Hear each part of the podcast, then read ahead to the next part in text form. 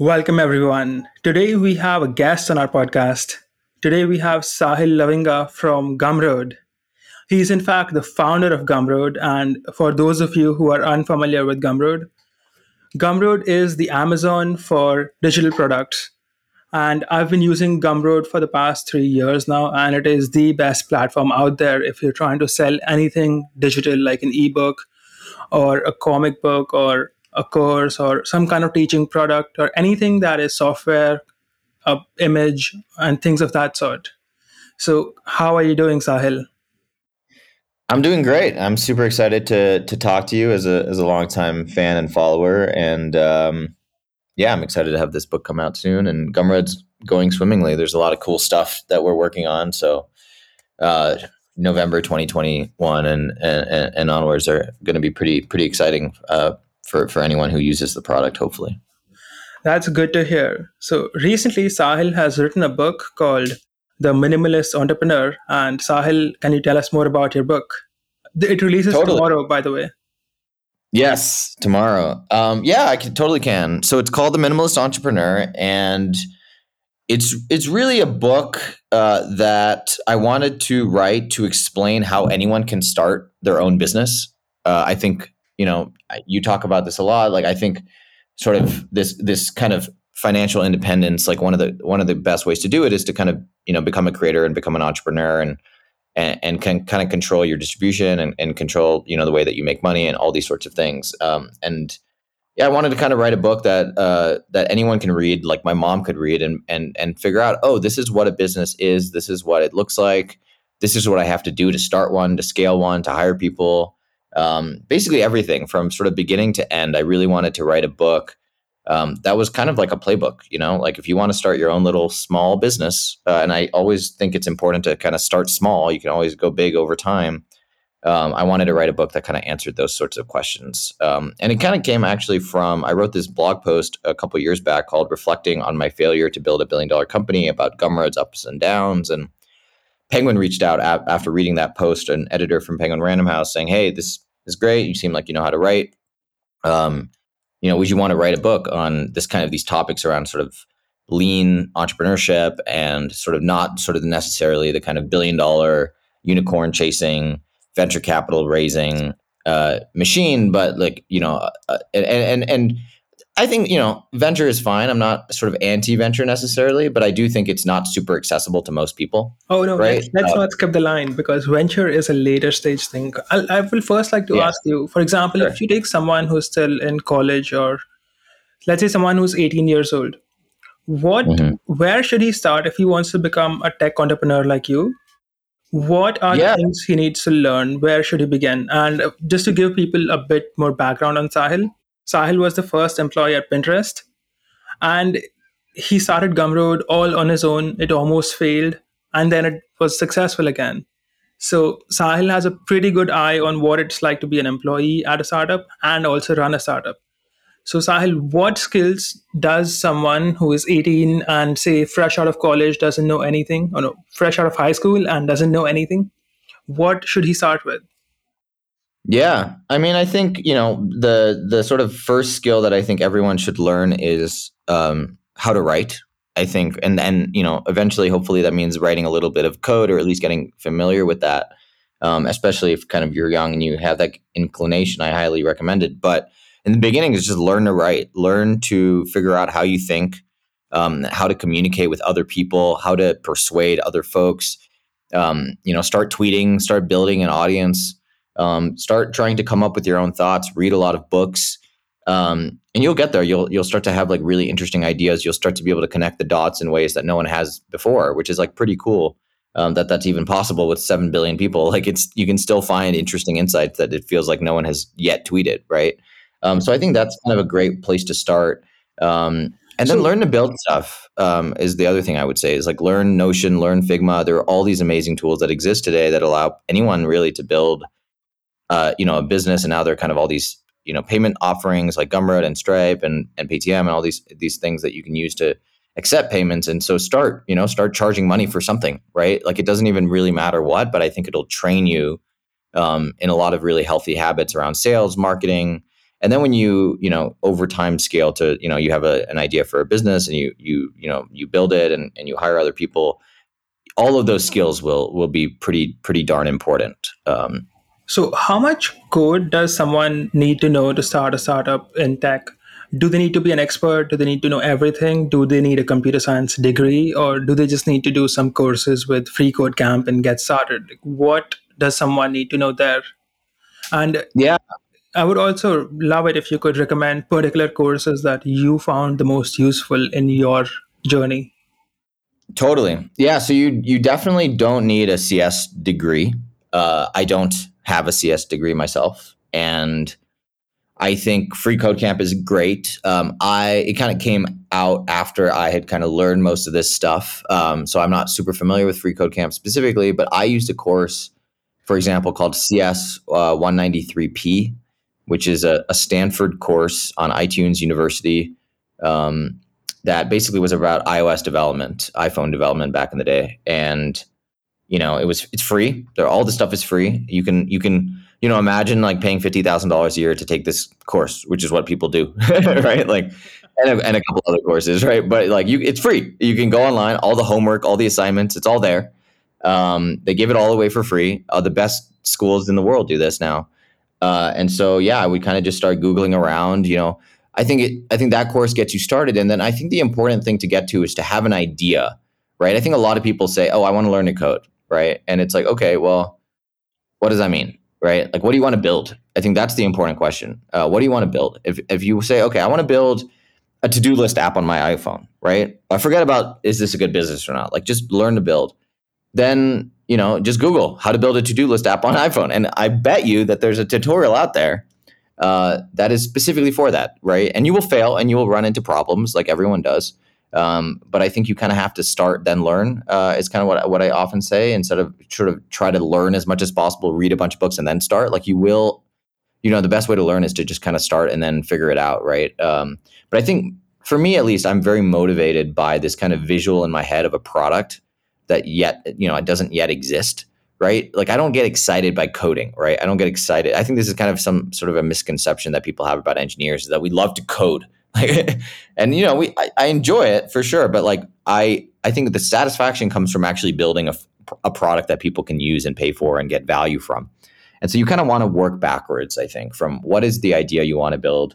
It might be as simple as like a job board, right? Or it might be as simple as it might even be a no code solution, right? You might not even have to write any code. You can go to like makerpad.co and learn all these tutorials to plug Zapier into Webflow into Airtable and Notion and Figma and like build all these sorts of tools. You don't need to necessarily learn how to code, and you can always kind of accessorize, your no code sort of pipeline with code over time as you feel like you need to learn those things. I will say, even if you don't want to become an engineer yourself, I think having some familiarity with code is helpful, right? Just in terms of hiring people, I think it's super helpful. That makes a lot of sense. So if someone who is 18 and, when they hear something like you have to have an idea, most people don't have an idea yet. So they can still learn how to code. So is there a particular language that you would recommend them? Because that's, even though it's not super relevant which language you start with, it is the most frequent question people tend to have about learning how to code. So what language do you think someone should start with? Yeah, that's a good question. I think the language that I would start with personally is Ruby on Rails, just because I think, and maybe that's just a bias that I have, but I do think if you're trying to build a web application, the sort of most accessible thing to me is to build a Ruby on Rails application, just the demo app, like figure out how to deploy the demo app probably to something like Heroku. And you'll have like a website, with a URL and a domain that people can visit and it'll load. And, I think that's a great way to start. And there's a lot of, it's a sort of an ecosystem, Ruby on Rails. So there's just a ton of tutorials and examples and libraries and things that you can kind of plug into over time. I think if you want to build iPhone apps, I think Swift, learning Swift is a great place to start. That's kind of what I would recommend. I think a lot of people would also recommend potentially like front end, JavaScript, React. I find that stuff's really hard. It's really complicated. There's a lot of moving components. I think the way that I kind of think about it is when you're learning Ruby on Rails, you're building for a single server, right? Like you're and then people are visiting that server, like that website. Versus with JavaScript, you're kind of building for everybody else's computer, right? All this code runs on their computer. And so I think it's just a lot trickier. There's a lot more edge cases to think about. And so, yeah, I find that like if you start with Ruby on Rails, you kind of learn a little bit of JavaScript and jQuery, and then over time you might learn React or Next.js is really popular now. But I think starting really simple with Rails is a great way to kind of learn about, schema, database, application layer, routing, like all of this sort of basics. And I actually have a bunch of YouTube videos now, 15 hours worth of content where I build an application from scratch using Ruby on Rails, integrate Stripe, do payments, like literally from zero to making, my first dollar. And so it's there, and there's tons and tons of tutorials that you can go find. There's a great, if you just Google like making a blog in Rails, there's a bunch of great YouTube tutorials. So, it'll take you a few hours, and you'll have a blog, that's your own. You can do whatever you want with it. You don't have to pay anyone for hosting, it's your thing, which I think is pretty cool, right? In the vein of kind of the sovereign individual, I think it's kind of a healthy thing. Even if you don't want to learn how to code, I think it's a healthy thing to know how to do, right? Even if you may not need to do it. Yeah, that makes a lot of sense. It's interesting that I've never come across your video on coding and setting up integrations with payment processing and everything. So I will be linking that in the description of this podcast. So let's say that if someone wants to learn Ruby on Rails, there's a pretty interesting resource called the Odin Project that you should check out. And if someone wants to learn things like React, there's a course called Full Stack Open by Helsinki University. It's available online for free. So people who are interested, they can check these courses out. So Sahil, let's say that someone has a good idea. They've learned how to code. They've started their app. And this is actually the case with a friend of mine where he is a programmer. He is a very good programmer. He's worked with the, FANG people. And I gave him an idea for a startup, and he's like, I could build it. This is a pretty good idea, but I would have no idea how to get customers.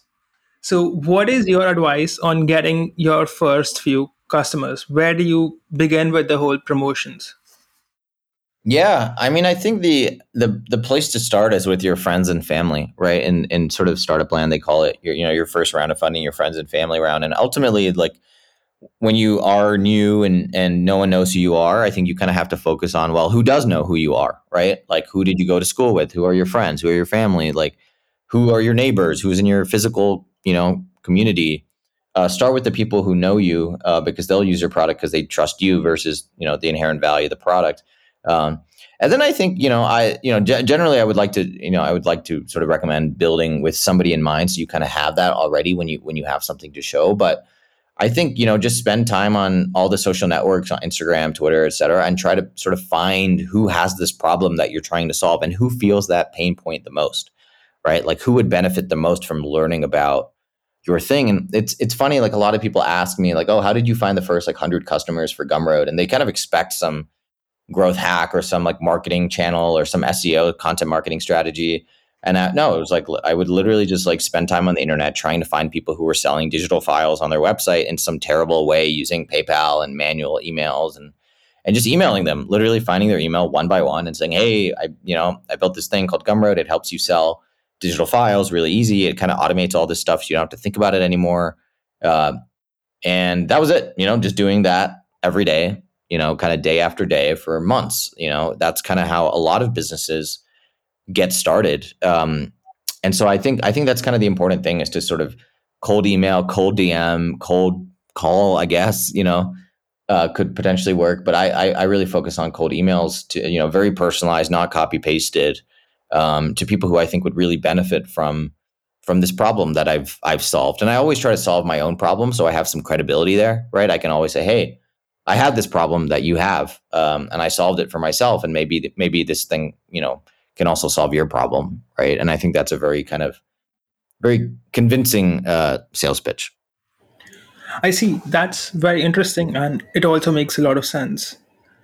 One thing I want to ask you is that, see, what you explained is a pretty cool idea, and that works if you're like a solo founder.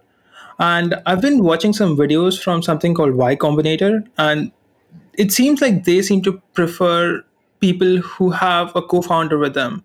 So what are your thoughts on this? Do you think it is good to have a co-founder? And since you're a solo founder, do you think that you have missed out on something by not having someone to help you with the project? Yeah, I think, you know, there's a lot of opinions about having a co-founder or being a solo founder, and definitely Y Combinator and Paul Graham are very sort of, you know, I would almost say anti-solo founder, right? Where they really kind of discourage it. And, you know, I would say that, you know, one reason to discourage it is that it just adds a filter, right? If you say, hey, solo founders can apply to Y Combinator, guess what? Everybody's a solo founder, right? Everyone's a single human being. So you now have 7 billion solo founders out there. There's no bar. But if you say, hey, we need co-founders, then, you know, it at least shows that you were able to convince one other person to work on this idea with you, right?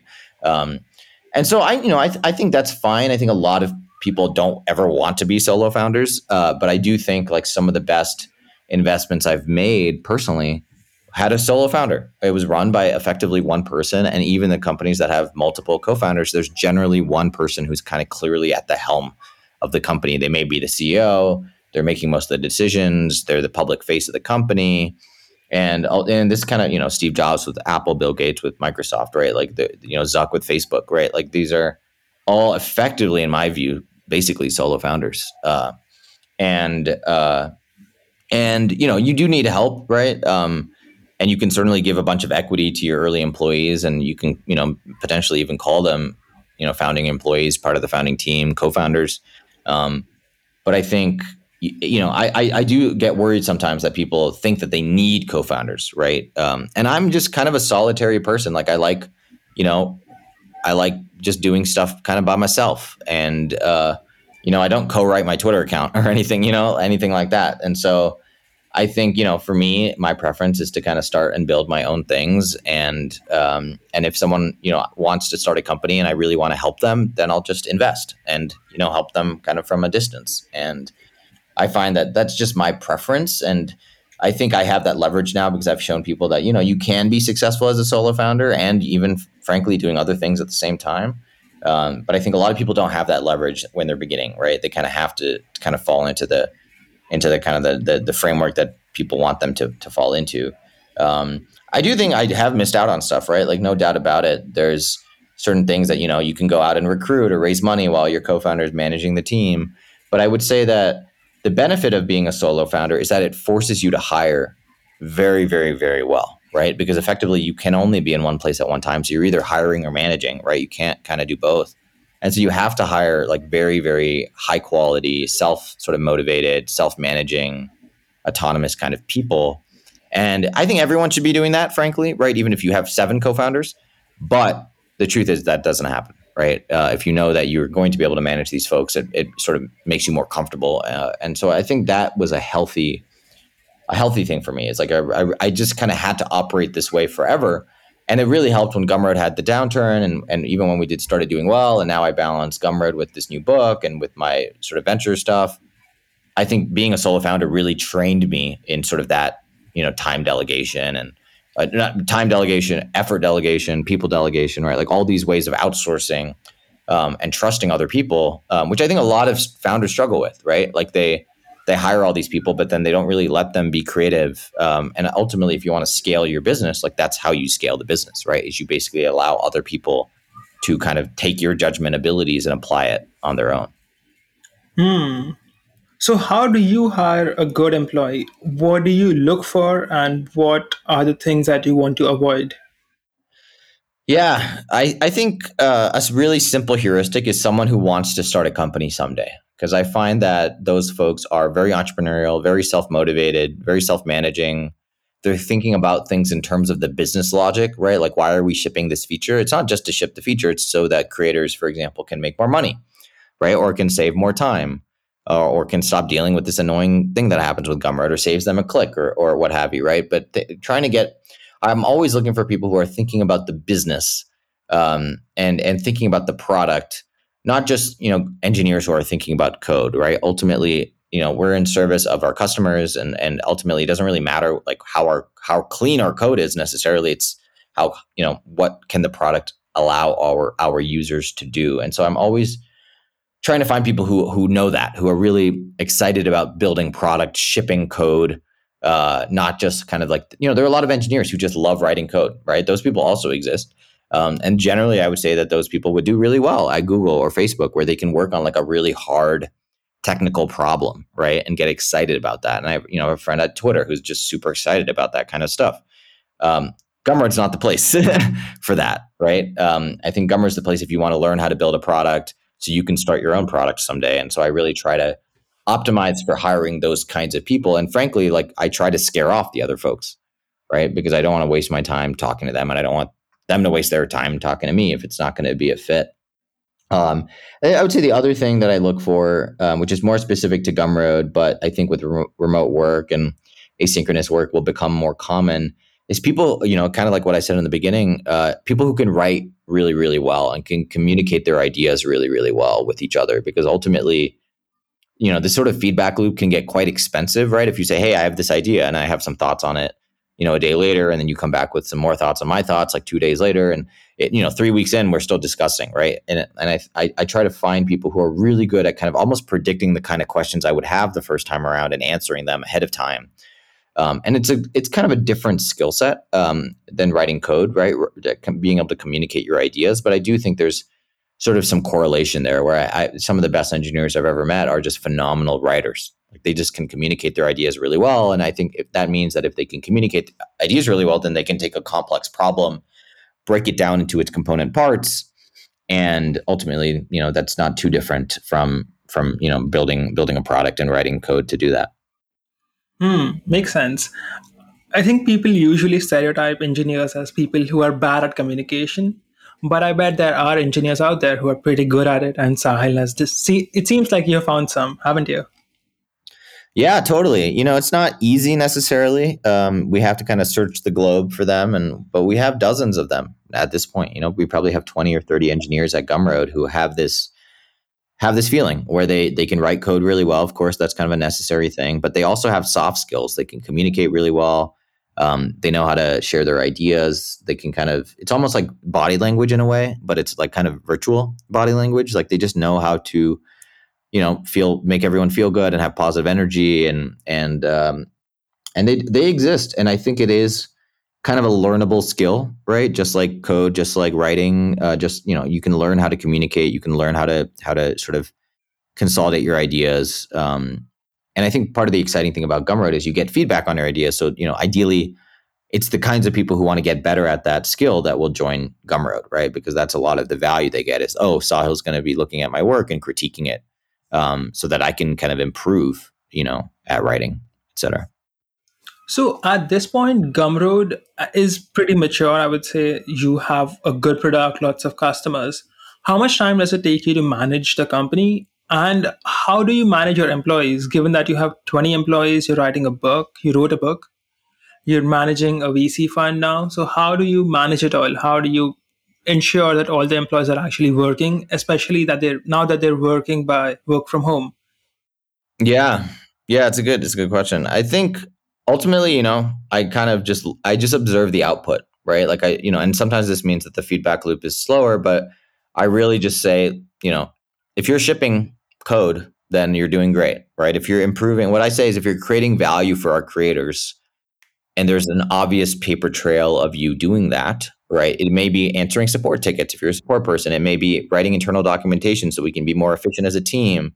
It may mean building a new product feature or fixing a bug, but there should be a clear paper trail, evidence, objective. Anyone can see it and agree that it exists. You know, on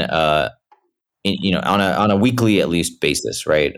There should be sort of a very clear, and it should almost be kind of like undeniable. Like I shouldn't even have to think about it. And this is kind of why I try to hire kind of CEOs or, you know, to-be CEOs, is they're thinking about this almost like I'm a board member of their company. They're one-person company that's kind of contracting for Gumroad or something like that. So that's kind of how I kind of keep tabs on things. In terms of how long it takes, honestly, not a ton. I generally spend a few hours on Mondays and then a few hours on Fridays. And of course, I kind of hop in between then. But I think in terms of the essentials, it's probably just a few hours a week in terms of making sure everyone has feedback on their ideas, you know, anything that is urgent or any meetings I might have with like some partner, I can do, you know, it probably less than 10 hours a week.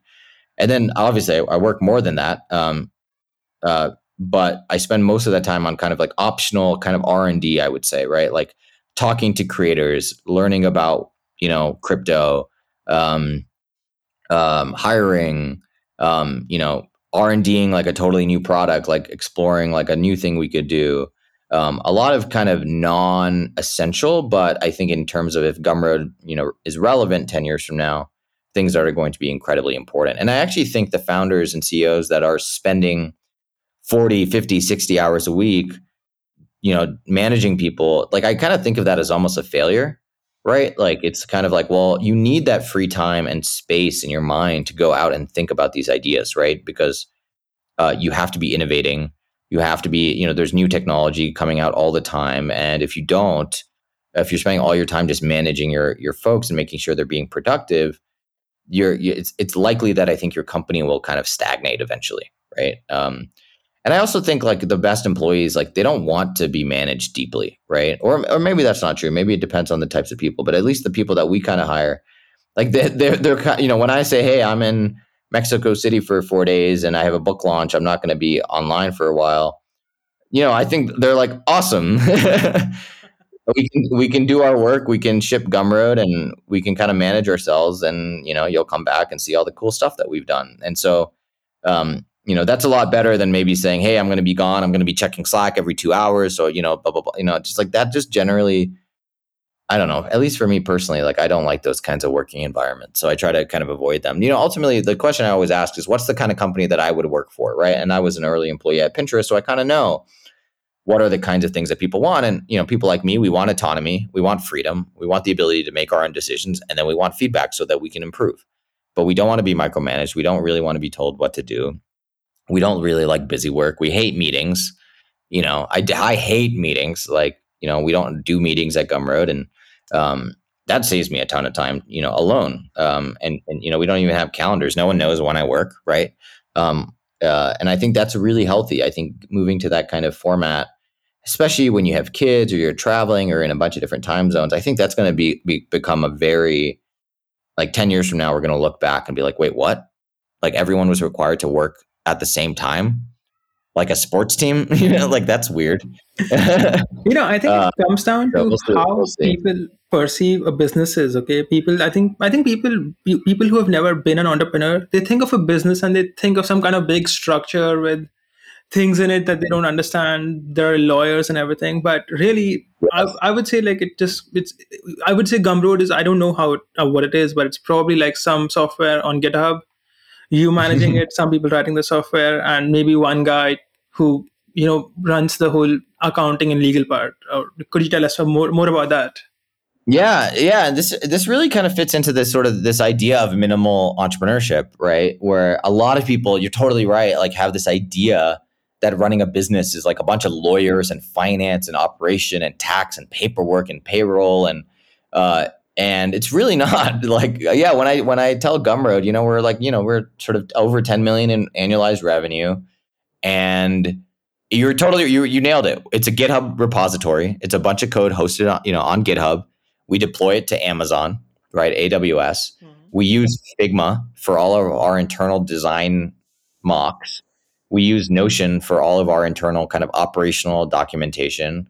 And we use Slack for kind of our more kind of real-time-esque conversations, and we use Gusto for some payroll. We use bill.com. We have, you know, I outsource all the accounting and sort of all of that stuff to a firm that we pay, you know, a few $1,000s a month, and they kind of handle all of that complexity for me. And every Monday I just have to kind of come in and approve, you know, just literally just go through and kind of swipe left, and, you know, and that's it. You know, and, you know, once a year we pay taxes. That's pretty important. But again, it's, you know, it's, I don't have to do that. You know, it's sort of a once a year kind of thing. And yeah. And the cool thing is, if you can build a product, and this is kind of an idea that I wanted to communicate in the book, is if you can build a product, if you can sell and market it, and you can get traction, and you have product market fit, and you're profitable, and you can maybe even have enough money to hire someone part-time, all of the other stuff is not that tricky, because guess what? Every business has to do it, right? So there are accountants, there are lawyers. These people exist to solve these problems for profitable businesses. And so once you're profitable and you have a business and you have customers, all of this stuff is kind of easy to figure out. You know, it's not that complicated. And I think I worry that some people, they think that, a business requires like an office and a suit and like all the, no, Gumroad doesn't have an office. We haven't had one for 6 years. We don't have a full-time accountant or a full-time lawyer or general counsel. Like, you can pay all these people a contract, which is, by the way, what all these companies do. Even Facebook, probably has a bunch of lawyers kind of on contract, right? It's kind of the new way of the world in 2020, 2021. And I think that's great. I think it's awesome. But yeah, that's it. Gumroad is literally, we have a Stripe account, I guess, to process some payments and PayPal, et cetera. But that's about it. It's a very simple set of services. And if you I have these board meetings on YouTube, if people are curious about like what goes into even running a company like this.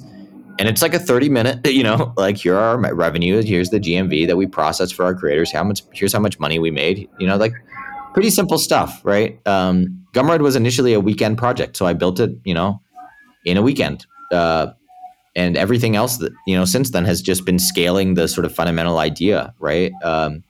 And so I would really kind of encourage people to think about it as like, a business is literally just like tiny, tiny legal structure, layer, wrapper around your product, right? But don't get hung up on the business part, I think. I think a lot of people get stuck there, and they think of this massive machine with tons of employees, and they have to like learn all these things. And if they don't do it right, they'll go to jail, and they have to pay for some expensive office and move to a city. Like, no, you don't have to do any of that anymore. Maybe you had to do that 10, 15 years ago. Before, back in the day, when if you wanted to sell software, you'd burn it onto a CD, and then you'd have to sell it to like, a retailer, and they'd sell it for you. Right now, you can have a Twitter account. You could use Gumroad or Stripe or what have you. You could sell eBooks directly, and boom, guess what? You have a business, you hire a lawyer to help, or an accountant to help you, pay taxes and do your paperwork, and boom, you're good to go. Right. And so, I really kind of encourage people to kind of really try to think about a business as like a very, very simple legal entity that all it does is accept payments and pays people and pays taxes. Right. That's basically it. What? And this is go ahead. Even a $1 trillion company, is still a very simple kind of legal structure. And you see this with crypto, because you've basically taken some of the fundamental things that a company does and sort of put it on the blockchain, and you can see it. Oh, wow. It's like 300 lines of code. That's what a company does. It's pretty since crazy. You touched the topic of crypto, when is Gumroad going to start accepting crypto? As soon as it makes sense. I'm watching it really, really, really closely. And I'm a big crypto fan myself, even though every once in a while Gumroad's account will tweet about NFTs and get canceled for the 10th time. But see, all the cancel culture people are like 1%, and you can tell that because they just make a lot of noise. And every time I get quote unquote canceled, I lose like 100 followers of 200,000, but my mentions will be full of all of these people. Oh yeah. So these people are not your customers. It's a job. You're totally correct. They're not customers. And honestly, like, I just think that there's just too many right now. There's still, for example, like, with Ethereum, at least there's gas costs that are too high. You can't really buy like an ebook for $10 using Ethereum right now. There's now Bitcoin and like the Lightning Network that I think is interesting. Stripe just announced that they're kind of building a new crypto team. They used to support Bitcoin. They kind of deprecated it in 2015 when it didn't really get enough traction, because it turns out like a lot of people want to accept crypto because everyone wants to have crypto, which is awesome. But not very many people want to pay with crypto, because they, there's the sort of famous stories of, buying two pizzas with, 1,000 Bitcoin and, et cetera, et cetera. I don't think that's true. And I'll tell you why I think that. Sure. And that's because I accept payments in crypto. And the way I do it is that people will pay me in crypto and then I'll send them a 100% discount link from Gumroad. And I happen to do this a couple of times. How do they pay you? What cryptocurrencies are they? They pay me generally? Usually via something like Monero or Bitcoin Cash or even Bitcoin and Ethereum, Tron, all of these like cheaper cryptocurrencies that don't make you, break the bank to do a transaction. Yeah, I actually think Solana, and I'm watching that project pretty closely because I think I think eventually someone will crack the problem of making it super quick, super easy, low transaction fees. And decentralized. And of course, essential kind of component of this is decentralized. And we will be we will be one of the first when it makes a lot of sense to do it. I think we will be one of the first. And of course, a lot of people ask about NFTs. Similar, I'm a huge fan of NFTs. I own some myself. I've minted some myself. We have some projects in the works. And again, we will almost definitely support it at some point in the future. And hopefully we will be one of the first to do it when it makes sense. I think the other thing is, just to kind of as a counterpoint, being a US-based company, it's a little dangerous sometimes to get into crypto. It's almost better. Almost start a new company that's only doing crypto stuff because you just sometimes don't want to expose yourself to that regulatory, sort of liability, right? For example, when a Gumroad creator signs up, that we have to kind of do KYC, we have to collect all their information. Our banking partners kind of require that. A lot of it is stupid, to be honest, right? These are old, stupid rules, but I'd rather follow them than be in jail, unfortunately. Crypto, you can kind of do a lot of this stuff without knowing who anyone is. And I think that's great. Personally, I think that's where the world is headed. I think that's kind of inevitable. But I also am a US citizen and I need to be a little careful as well. And so, maybe the answer is we build a totally new product, right? That's just crypto, right? It's like Gumroad for crypto, or Gumroad for NFTs or something, or maybe it's a totally new company. I don't even know. But I'm very, I spend a large amount of my time talking about crypto, thinking about crypto and talking to people in crypto and investing even in crypto. So I'm very bullish generally. So it seems like an inevitability, and it can't come fast enough. Because I'll tell you, I hate credit cards. I hate chargebacks. I hate the 3% fees. I hate the 30-cent interchange. Credit cards suck, especially for merchants. They really, really suck. So I think a lot of people want it to change. And unfortunately, a lot of people also don't want it to change. And so, but I do think that ultimately the decentralized crypto stuff will win long term. Interesting. So what you said makes a lot of sense. And yeah, given that your shoes are someone that you're a US citizen, you have to follow the law there. Okay, cool. I do want to, since you had mentioned this a bit earlier, you said that you made Gumroad over a weekend.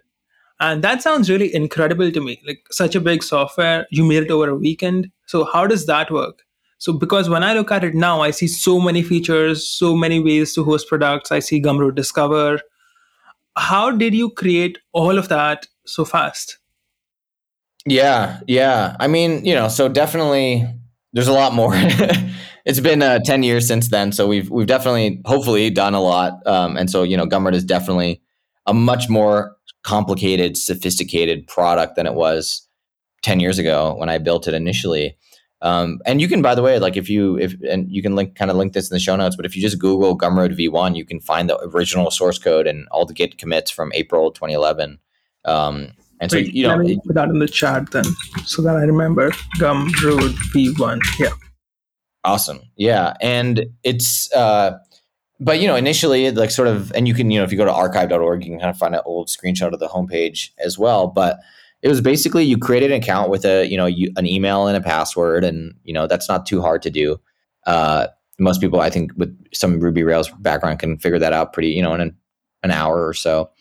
And then you create products, which is also pretty simple, right? Simple database, table with products, which is just name, description, price, in cents, and then it was, basically we generate these almost like bit.ly links, right? Like gum.co, or at that point, gumroad.com/L/1234, et cetera. And then that page would have a credit card form. It would display the name and the description that was entered. And it would, use Stripe to have a credit card form in line as well. and a pay button. And then when you paid, you know, we would basically just redirect to the file, right? I forgot that part. When you create the product, you have to say, well, what are you paying for, right? What files do you get access to? And then it would just do a redirect to that. You know, once we approved your payment, we would redirect. And that was like the MVP. And actually, the thing that is missing from this is, well, how do creators actually get paid, right? Because all this money is flowing into Gumroad's Stripe account. And the way that I did that was I would get paid via Stripe, and then I would move that money manually to PayPal. And then I would manually, literally do a database query, figure out how much everyone is owed, and then just pay every single person out manually one by one with PayPal once a month. And then I would go into, you know, every time I did that, I would go into the database and reset their balance to zero, right? And literally, like, do I recommend doing that? To start, yeah, right? Like, you can kind of do a lot of this stuff manually at first, and then over time, you can kind of automate, scale it, hire, you know. Now we have a much more sophisticated thing, but, you know, engineers much smarter than me are in charge of that kind of stuff. So what you're saying is that you first built a product that worked and solved the problem, and then you figured out how to make it better, and you added all the frills and the features to it. But the initial was just something quickly done to test the idea. Exactly. And I think the important thing, at least for me, is like, I always go back to this, like, how can I know that I've created something valuable, even if it's a tiny, tiny amount of value? And I think the best way is to charge money, right? Is to say it's $5. It's $10, it's $1, any amount of money. It's more about the friction than even the dollar amount. And I think that's what I think about it. If I can build something that's slightly valuable in a weekend and have some credit card form somewhere so they can pay me for whatever service or product that is, then I can build, you know, Gumroad now does discount codes and analytics, and we have mobile apps and a library and Discover and, like, you know, tons of different payment options and payout mechanisms and blah, blah, blah. And like all this crazy cool stuff that's coming down the pipeline. And, you know, we'll build Circle integration and Slack, you know, we'll automate a lot of this stuff for, you know, community people and a lot. I mean, you know, to be honest, like Gumroad, we have so much more to do, right? So even today, I'm like, wow, we barely done anything, right? So I think a lot of people, like, they're like, oh, one more feature. But I really think it's better to start small, pick a really tiny idea, make sure that you've actually solved a real problem, start charging money, and then you can build all the features in the world, right? But I think you should do that after you've launched, not before. So you recommend charging money right away instead of giving people a free trial at launch to acquire more users?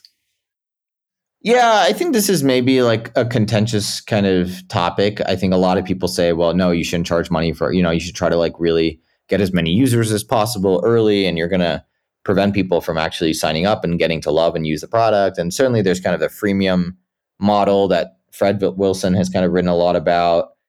But I do think even if you have a freemium product, you should still have the meme product part, right? Like you should still have some paid component. And it, maybe it's even as simple as like a Stripe invoice link, right? Like just or even like, here's my PayPal address, you know, PayPal me $20 and I'll do this for you, right? Like just some way for people to opt into paying you, because the truth is, like, people have money, they have some amount of money. And if you're providing a valuable service and you're able to save them time or make them money or save them money, they should pay for you. You know, they should pay for that service, I think. And I think this is a really healthy thing. Even when I started making iPhone apps, I wasn't making free iPhone apps and trying to get a million users. I would make like a little app. I would charge like $1.99 for it, and I'd, you know, make a few thousand sales. And maybe, you know, it would have been nice to have millions of users and it would have felt really good. But that's also like a lot of pressure, you know. Like I think one nice thing about charging is you really get to know your customers. You feel accountable to them. And you can kind of really solve their problems one by one, make sure you have product market fit. And then you can growth hack, you can try to acquire thousands and thousands of users, you can have a free plan, blah, blah, blah. But I think you really want to make sure that what you've built is actually valuable, I think, before you do that, right? Otherwise, I think you're going to spend all your time and effort and maybe even, you know, advertising dollars, et cetera, trying to get all these thousands and thousands of users, but then they all sign up for the product, and then, you know, a month later, none of them are using it anymore. They all churned because they don't actually find that much value in it. So you have to kind of be careful. I think there are a lot of these, you know, you see this all day with like Product Hunt, right? Like every day there's like, I don't know, dozens and dozens of projects launching on Product Hunt. Most of them are free. And, you know, how many of them, you know, a month later are active? I don't know. But my guess is not very many of them, right? Hmm. So do you recommend people run, say, advertisements, or do you recommend organic marketing initially? Initially, I recommend organic marketing. And the reason is advertising is very expensive. It's very inefficient. It's kind of like blasting the same image or piece of text in front of, you know, lots and lots and lots of people. And obviously it works, but I think it works the better, you know, the more you know your audience, the more you know who is going to pay and find value in your service, the more specific your ads can actually be, right? And so I think the more organic marketing you can do, the more sort of the less you can actually spend on advertising to get the same ROI, because you can say, hey, Facebook, I don't need to target everybody who lives in India. I can just target the people who live in India who go to the gym 3 times a week, right? And boom, like your advertising costs are going to be 1/10 of the cost because you're just picking this, you know, and maybe you can even go more narrow, weightlifting at the gym, boom, you know, 1/3 of that, right? And so, yeah, I think I always like, I get, you know, I always advise people not to spend money until they've made money. You know, you don't want to build a habit of starting to spend a bunch of money on stuff, and then all of a sudden you've tried to ship 3 or 4 products and none of them have worked, because the truth is, like, it's not really how much money you've spent or advertising that's getting you to a successful business or not, right? It's not like if you look at Uber, Airbnb, Stripe, like really any company, Gumroad, et cetera, like it's not like we got really good at advertising and that's, you know, how we found success. It's like generally what you find is we built a product and we kind of pitched it one by one and we made sure that it worked for those people. And by the way, it didn't, right? Like there was a lot of feedback first. There were a lot of bugs. And then once we felt like, okay, we have something that works, then we started investing even in organic marketing. And I think even today we barely do or do almost zero, maybe do zero literally paid marketing because we find that like the best marketing for us is just our creators using the product and telling other folks about it. And if people are doing that, like why pay money, right? Like it seems to work. And not to say we won't ever do it. And certainly it may make sense to in the future. And it may depend on what kind of product you're building and the price point and these sorts of things. But I don't think it's a necessity. I think there are plenty of businesses that, and you know, there's this famous article that came out about, I think it was Airbnb, where obviously the pandemic kind of took them out for 6 months and they paused all of their advertising spend or something. And there was something like $60 million a year. Yeah. And they saw almost zero. I think they literally saw zero change in their any of their metrics, right? And so that's what can happen when you get really comfortable spending money on ads, because everybody else is spending money on ads. Is you kind of do it, you don't really measure, you don't really know, and then you turn it all off and you're like, wait a second, we just spent $60 million a year the last 10 years? Like, for what? See, that's a lot of money. I'll tell you how I found Gumroad. I found Gumroad because someone else was using it to sell, and at the bottom it said powered by Gumroad. And at that point I had, I think, 6,000-7,000 followers. So I thought maybe I should try building a product and selling it here and maybe people will pay for it. And people did pay for it. And that's how I made LifeMath money from a hobby to a business. Exactly. And it's amazing. And you know, the beauty of charging money for something is not necessarily so you can go buy a Tesla, right? It's so that you can take that money and you can reinvest it and you can improve your product offering. You can improve your own life, of course. But I think a lot of this sort of most successful people I find is like, oh, they're like, oh, I made $1,000. Awesome. I can go hire like a graphic designer to, you know, or a copy editor or a marketer or someone to help me, you know, do this thing or do that thing. And so I think if you can charge money for something, you can basically funnel that back into the business, which makes you grow even faster. And then you can funnel that back into the business. And that's the creators who I see really do really, really well on Gumroad. They have that mindset, right? It's not like they make $1,000 and then they, you know, they just sort of spend it all on alcohol or whatever, right? Like generally the people who are very successful are the ones who are really kind of living the same kind of life day to day. But then they kind of reinvest all of that capital into their business. And, you know, when you do that, you know, your dollars can go very, very, very far, right? Like I would much rather invest $1,000 into my own business than, you know, buy $1,000 worth of some public company stock, right? Because I know that, yeah, maybe that public company stock will go up 10% this year, but I know that if I start a business, I can take that $1,000 and turn it into $10,000, right? And learn along the way, right? And so it's like the ROI on spending money on your own business is just like 100x, 1,000x better than, you know, I started Gumroad with, you know, it's worth, you know, $100 million or so now. I started it with like, you know, $10, right? So what's the ROI on $10? You know, 10,000x, right? Like that's kind of like if you invested in Bitcoin in 2009, you know, or so, like maybe not. I mean, 2011, I think. So yeah, it's crazy, but yeah, you know, it's like insider trading, right? You know your business better than anybody else, and so you can make these sorts of bets that nobody else can make, right? And so I think it's really important to, if you really want to kind of get to the next, you know, the sort of 10x your kind of income and get to a place where, you know, you can kind of really exit whatever life situation you may be in. Interesting, and makes sense. I will say that, you know, now that you mentioned that you started with only $10, I would say nowadays, do startups need VC money anymore? Because if you can make a company that you're charging money for your product and you don't even need that much money to start. So you don't really require funding, do you? Totally. You know, there's probably some businesses that do, right? Like if you're building a boat or some hardware kind of product. But yeah, I would kind of tell everyone, like, don't do that as your first company, right? Like Elon, right? Of course, he has a couple, you know, hardware companies that require billions and billions of dollars in funding. But he started with like a file sharing tool, I think, called Zip2. You know, and then he did PayPal. So like two software companies first. Why? Because it's a lot easier to start a software company than a hardware company. And he knew that, right? Even if he maybe wanted to do a car, I don't know what he was thinking about back then. But yeah, start with something that doesn't need venture capital. I think that gives you a lot more leverage. It means that you don't have to seek their permission, because frankly, you know, it's not like these people are amazing savants who are just like geniuses and can help, you know, no, they're wrong all the time. You don't want to rely on them for your success. And so, yeah, totally pick a business that doesn't require any venture funding, which is basically any software business. The only real cost I think you should have in the early days is like the domain name, right? Like that's like the single cost that most businesses I start have is just the domain name. Everything else, Figma is free, Notion is free, Slack is free. Like you can do all of these things for free, which is amazing. It's amazing time, which wasn't possible even 5 years ago. And once you have money coming in the bank, then you can start investing in all of these, you know, different costs that you may want to invest in.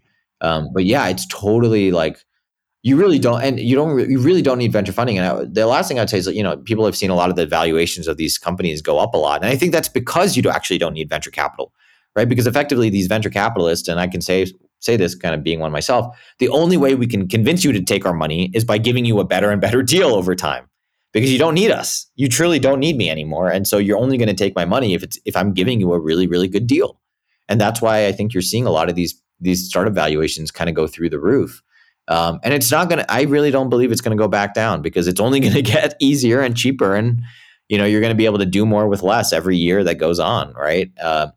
And so I don't really see that. And by the way, I think that's great. It makes my life harder as an investor. Like it's not like I like it, but I think it's great, because as a founder, I think it's awesome that I have more leverage and I don't have to raise more money and I don't have to sell a part of my company. And, you know, because ultimately raising money sounds sexy, but what are you really doing? You're selling a part of your company, right? That's the other side of that equation. Someone might join your board. There are these really big decisions that you may not sign up for. You may want to, right? Let's say you have really clear product market fit and you say, hey, I really believe that with an extra few $1,000,000, we could hire these engineers and build this product our 2-year roadmap we can do in 6 months or a year. And so, you know, I'm not saying don't ever raise VC, but I do think if you are able to kind of get to product market fit, get to profitability, know your customer, all of these things, when you do go out and try to raise money, you will have a much easier time of it. Right. But if you're just starting out, even with Gumroad, when I was able to raise money, that was because I had that project. I had the weekend project. I had Gumroad.com. You could visit it. You could go to it. You can sign up. You could sell something and you could make $1. And, you know, VCs saw that and were like, holy crap, you actually They see all of these pitches of people who have ideas, and I had a product. And that was enough for a lot of VCs to say yes to giving me, a million. The first round of funding was $1.1 million, $1.1 million. And that was it. Multiple investors even told me, yeah, the reason we gave you money is because you actually built what you said you built. Most people, and I'm like, it's literally a weekend. So a weekend turned into $1.1 million, which I, have since taken to build this company and do a lot more cool stuff with. And so, a weekend, that's a pretty high ROI. So was Gumroad your first weekend project, or did you have other weekend projects before this? I've had a few. Yeah. So, the first thing I actually remember building was a thing called Tweeter, which was like, how Facebook has the wall-to-wall conversations, or at least used to, right? Where you could see kind of people talking back and forth, two friends. Mm-hmm. So before Twitter had @replies officially, and, now obviously you can just tap a tweet and you can see the thread. Twitter was kind of incompetent for a while, so they didn't actually have that feature for like the first 5 years of the company or something. And so I built like a really basic app that basically you type in a tweet URL and then it just generates this like wall-to-wall kind of conversation back and forth. Nothing crazy. Like, is that a startup? No. Would I ever raise money or sell? No. But like, I learned stuff through doing that. I learned the Twitter API, and I got some Twitter followers that way because people who use Twitter use the tool and followed me because my Twitter handle was in the footer. Things like that. So that was one of the first things I built. I remember building a note-taking app. I built an iPhone app that allowed you to call a cab on your phone, pre-Uber. Just tons and tons of projects. Gumroad was probably like the 10th or maybe or so project that I built that I got sort of far along enough that I was like, oh, wow, there's something here. And the reason I got so excited specifically about Gumroad is because it was financially empowering to other people. All of these other products were cool, but none of them were really unlocking like a new generation of founders, creators, entrepreneurs. And Gumroad was one where I was like, holy crap, what Apple and the iPhone and the App Store did for me, Gumroad can do for others. And so that's really kind of what got me to say, I need to quit my job at Pinterest and start this company and see what happens. So it looks like you were building products to solve your own problems. And at some point, you found a product that might solve other people's problems. Yeah, that's a good way to think about it, right? There's a Venn diagram of the one circle is, problems you have. And then, there's another circle, which is problems that enough other people have that it's worth building a business for. And you kind of want to find the intersection of that, right? You want to find the problem. Ideally, you have the problem because... And especially in the early days, I would almost say ignore the second circle, just focus on your own problems. Even if you think you're the only person on planet Earth that has this problem, which by the way is very unlikely. You're not a sort of a super special snowflake. Unfortunately. Tell that to people on Twitter and. But yeah, just saw and the reason I think it's so important is because the feedback loop is instant, right? You can solve your own problem, and you should know: are you actually solving your own problem or not? And you can actually get really good at solving your own problem. And then once you get good at solving your own problem, then you can go solve other people's problems for them, right? But I think it takes a pretty high level of competence to be able to do that on behalf of other people. And ideally, you're doing it for both. You're finding the circle, the intersection between things you want to do and things other people need and will pay for. And luckily, there's plenty of stuff in that middle ground, right? It's absolutely, absolutely massive. There's certainly products and services you can build that solve your own problem and also solve a problem for enough people that you can build a very, very great business with. What do you think of products that already exist? So I read a book called 0 to 1 by Peter Thiel, and he recommends doing something that's completely new. What are your thoughts on building a better alternative to something that's already in the market? Because even for Gumroad, I think there are alternatives that used to exist before, or was Gumroad the first one? Yeah, I think, my joke on the sort of the Peter Thiel 0 to 1, and I think it's a great book that everybody should read. I sort of say, before you try to go 0 to 1, you shoshould try to go $0 to $1, right? Like try to make your first dollar on the internet. And learn those sorts of skills, because what I found is the people who do build, again, with Elon, with Zip2 to Tesla, with the Carlson brothers, they had a company pre-Stripe that was, Octomatic sold for $5 million, I think, to eBay or something like that.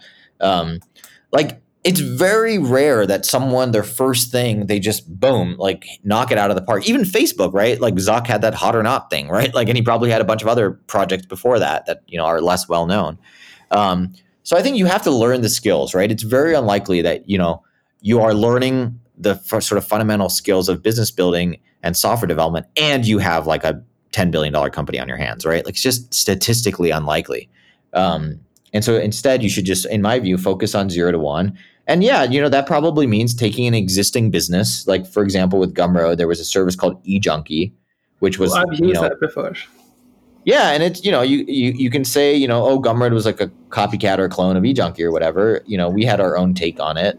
I felt it was different enough that I wanted to kind of build a separate business. For example, eJunkie was reliant on PayPal, and I wanted to not be reliant on PayPal. You know, eJunkie required you to have a website to embed a button. And sort of the other pushback I would maybe give to Peter Thiel is like, it's very, like, what's the line between something that's completely new, right? Like, Stripe is a $100 billion company. They didn't do anything new. They took Braintree and PayPal and some of these other, you know, obviously you were able to accept credit card payments on the internet before Stripe, but they just made it better. Hopefully a lot better, but they just made it better. And now they basically, you know, it seems like the writing's on the wall, like Stripe is going to be a monopoly at some point in the future, right? And so I think you can totally, you know, Uber, you know, sort of replaced the cabs, Airbnb replaced hotels. And so I think the important thing about, at least my takeaway from 0 to 1 was, eventually you want there to be a possibility that this can become a monopoly, right? That there are powerful enough network effects that it makes sense to have like one Tesla instead of 5 Teslas, or one Stripe instead of 5 Stripes, or one Facebook instead of 5 Facebooks, et cetera. And so I think it is healthy, if you really do want to build that kind of scale business, to think about that, right? Like the creator economy, for example, it doesn't seem to be a monopoly. There's Substack and Patreon and Teachable and Kajabi and Thinkific and Gumroad and all of these other services, right, as well. And so maybe if you were trying to build a $10 billion company, yeah, you probably shouldn't build for this creator economy. It seems like this, you know, very sort of and maybe that's good. Maybe it's good that it's not a monopoly, right? But yeah, you know, I think there are very few monopolies. I do think that the sort of takeaway for me was, you know, ultimately you want to end up in a place with very, very, very powerful network effects, so that sort of your monopoly is almost self-sustaining, right? It's not anti-competitive. It just makes sense for the users and your customers. But yeah, I the other thing I would say about Thiel is like, look, like obviously companies like Facebook and Uber and Apple and Google and, you know, Amazon, et cetera, are awesome, right? Like they've done so much for the world. You know, I don't think billionaires are evil or any of that sort of stuff. But there's just not that many of those, right? And so, you know, I would rather empower people to build businesses that give them financial freedom. Naval had that tweet a while ago, and it ended with "save yourself," which stuck with me. You know, it's like, you know, ultimately, like a trainer's not going to make you fit, right? You have to get yourself fit. And so I always remind myself, well, what is my goal? My goal is to help people get free, to save themselves. And by the way, you don't need $1 billion to do that, right? Like, you might need, you know, a side hustle, $10 and a domain. Exactly. You can start really, really small. And I think what will happen is, you know, maybe I take, you know, Gumroad is a great business, and I say, hey, we want to build a totally new crypto product, and we can do that because we have our team and we are profitable and we can take risks. And so, you know, I think some of the best ways to take these big shots is to actually be in a place where you can afford to take them. And I think the sort of Peter Thielian approach is like, have an idea, have a really strong sort of vision, raise tons and tons and tons of capital, and sort of, you know, kind of almost work backwards from where you want to be, and just kind of convince the world that this thing needs to exist. And I just think that's, you know, ultimately, like Peter Thiel invests in 100 companies. So like, even if one of them works, it works. The business model works out for him. But I think for 99 of those founders, it doesn't work for the market. It doesn't work on a macro scale. Basically, it works for some people. Exactly. So exactly. What books would you recommend people read outside of yours, which is coming out tomorrow, of course? Yes, yeah. Check mine out. One I would say, look, link to Sahil's book in the description. Awesome. Yeah, I mean, I liked the Almanac of Naval Ravikant. I think is a really good one. It has a lot of sort of similar ideas and concepts. It's a little bit more higher level. I really like How to Win Friends and Influence People, Tribal Leadership. is a really great book. I like a lot of books on kind of management and how do you kind of build a company and organize people.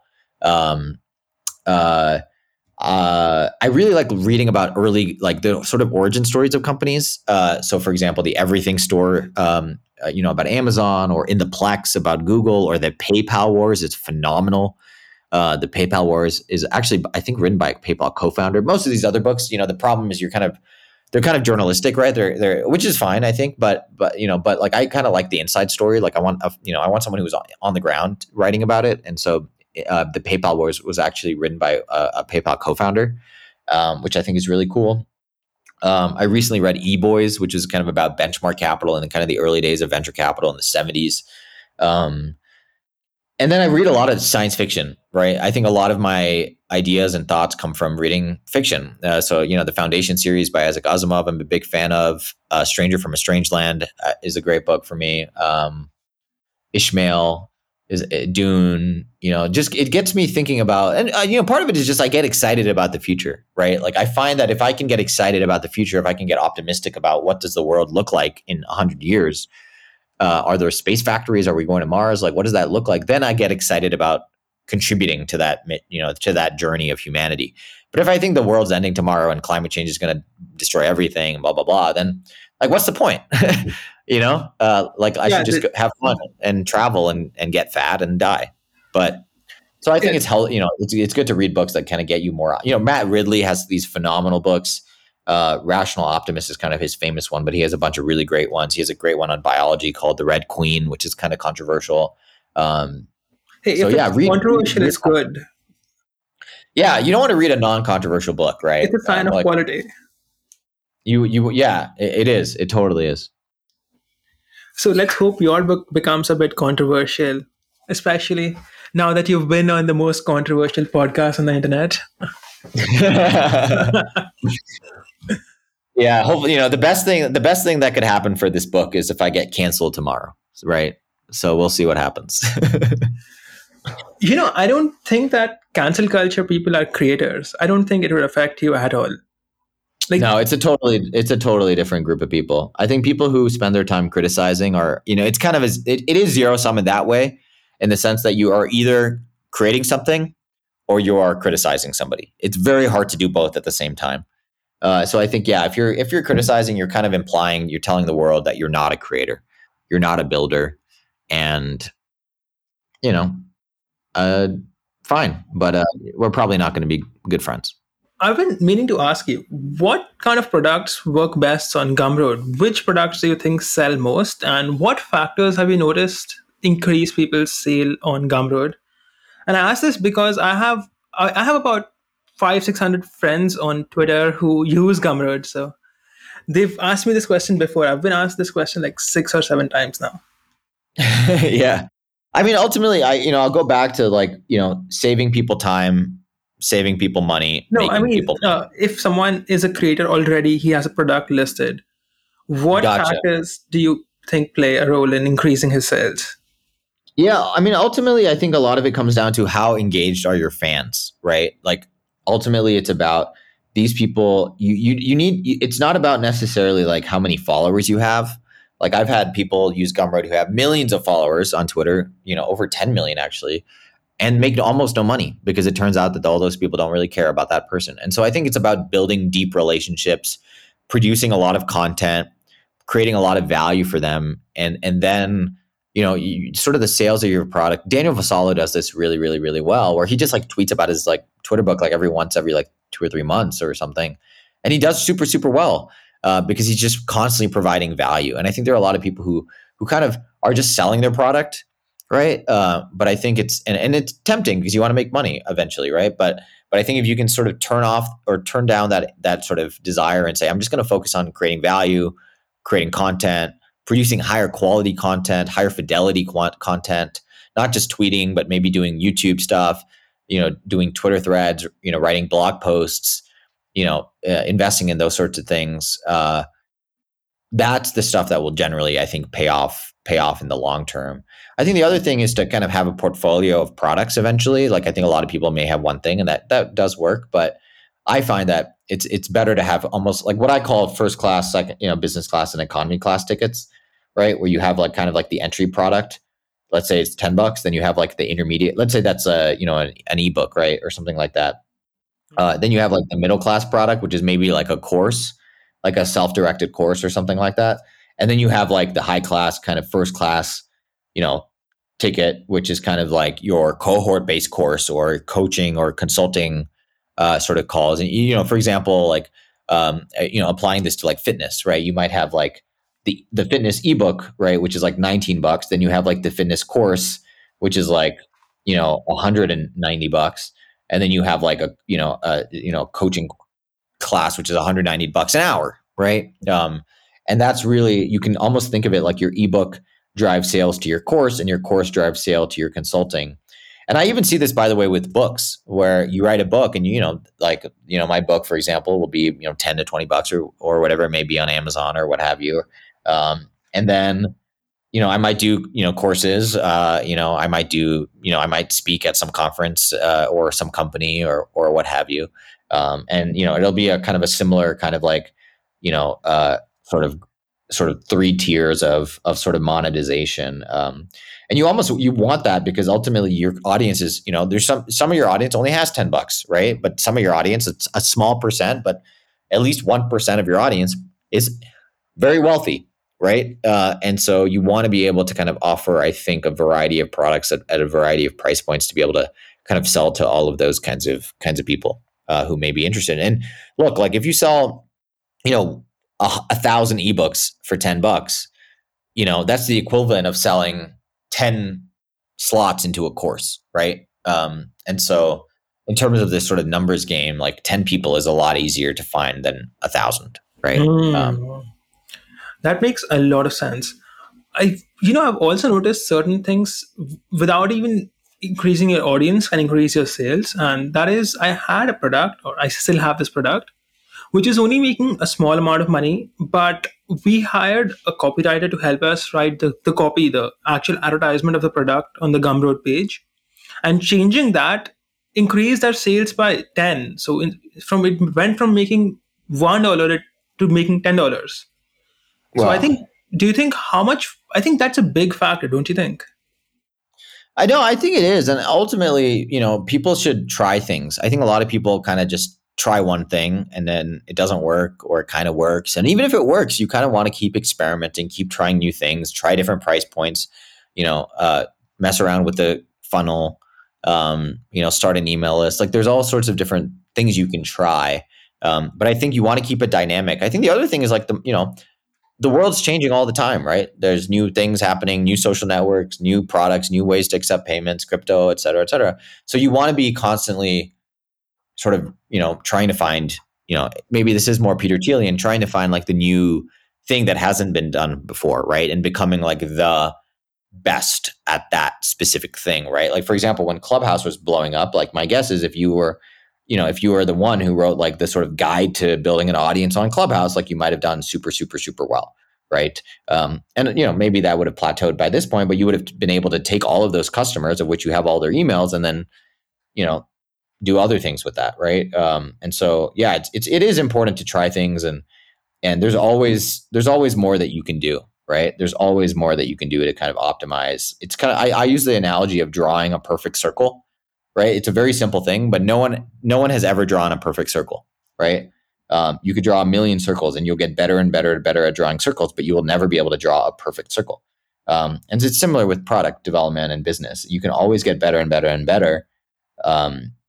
But you'll never be perfect, right? You'll never get to a point where you're like, I built the perfect business. I'm done. Like, no. You can keep going as long as you want. There's always going to be newer, cooler things that you'll be able to do with it. So that makes sense. By the way, Sahil, would you like to keep going, or because you said that you have? Yeah, I do have to run. So okay, so we'll end the podcast. Yeah, sounds great. All right, Sahil. So this has been a very productive conversation. I have definitely learned a lot from you. And is there any final advice you would like to leave with all the people listening? Is there anything you want to say? I'll just say kind of like the core message from the book, which is just start. Literally, like, that's the thing. Like, get off Twitter's great. I spend a lot of my time on Twitter, but ultimately, figure out what's the most important thing you could be doing with your time. If that's Twitter, great. But if it's building, if it's learning a code, if it's learning to write, if it's learning Figma, Notion, if it's doing a course and actually finishing it, just figure out what is most important to you and your career trajectory and your life trajectory right now. And everything else is secondary to that, right? And so just focus on that, make sure you're doing that and hold yourself accountable to doing that, right? You want to get fit, reading fitness books is only going to get you so far, right? You got to go to the gym, you got to go for a run or what have you. And so just make sure you're actually doing the thing, right? Everything else is secondary to doing the thing. So make sure you know what the thing is and do that thing over and over again. So I remember reading this quote, I think that's used in Facebook a lot. It's called having a bias for action. Yes, exactly. Yeah, have a bias for action. I think Naval had a good tweet. He said something like, you don't need mentors, you need action, right?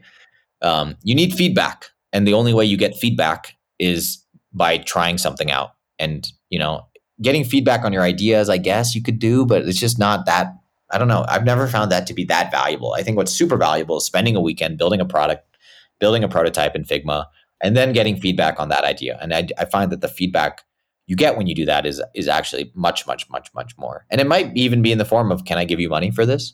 That's happened to many people I know. Yeah, just like, yeah, they're like, oh, I need to build a business. I'm like, don't worry about it. Just like build a little landing page and, a prototype and see what the demand is like. And they're like, hey, this person just asked me if they can pay me money, but I don't actually have a product. And I'm like, yeah, isn't that cool? But if you just got stuck building the product, you thought that you needed to do that, you would have never been able to even make that realization. And by the way, when someone asks you to make money or, asks you if they can give you money, guess what? That's very motivational, right? That will give you the energy to actually learn all the skills that you need to accept their money, right? Now you have the kind of the pressure of that. So, I see. All right, Sahil, thank you so much for being on the podcast with me, and I hope everyone likes it. I think that it was pretty informational. So, see you. Awesome. And have a good day. Thank you so much, Harsh. Talk to you later. And I'll be linking Sahil's book in the description. Please check it out. It's a pretty cool book. I flipped through it. I had a copy sent to me before the release, and I'm getting a physical copy in the mail as well. So have a look, guys. See you. See ya.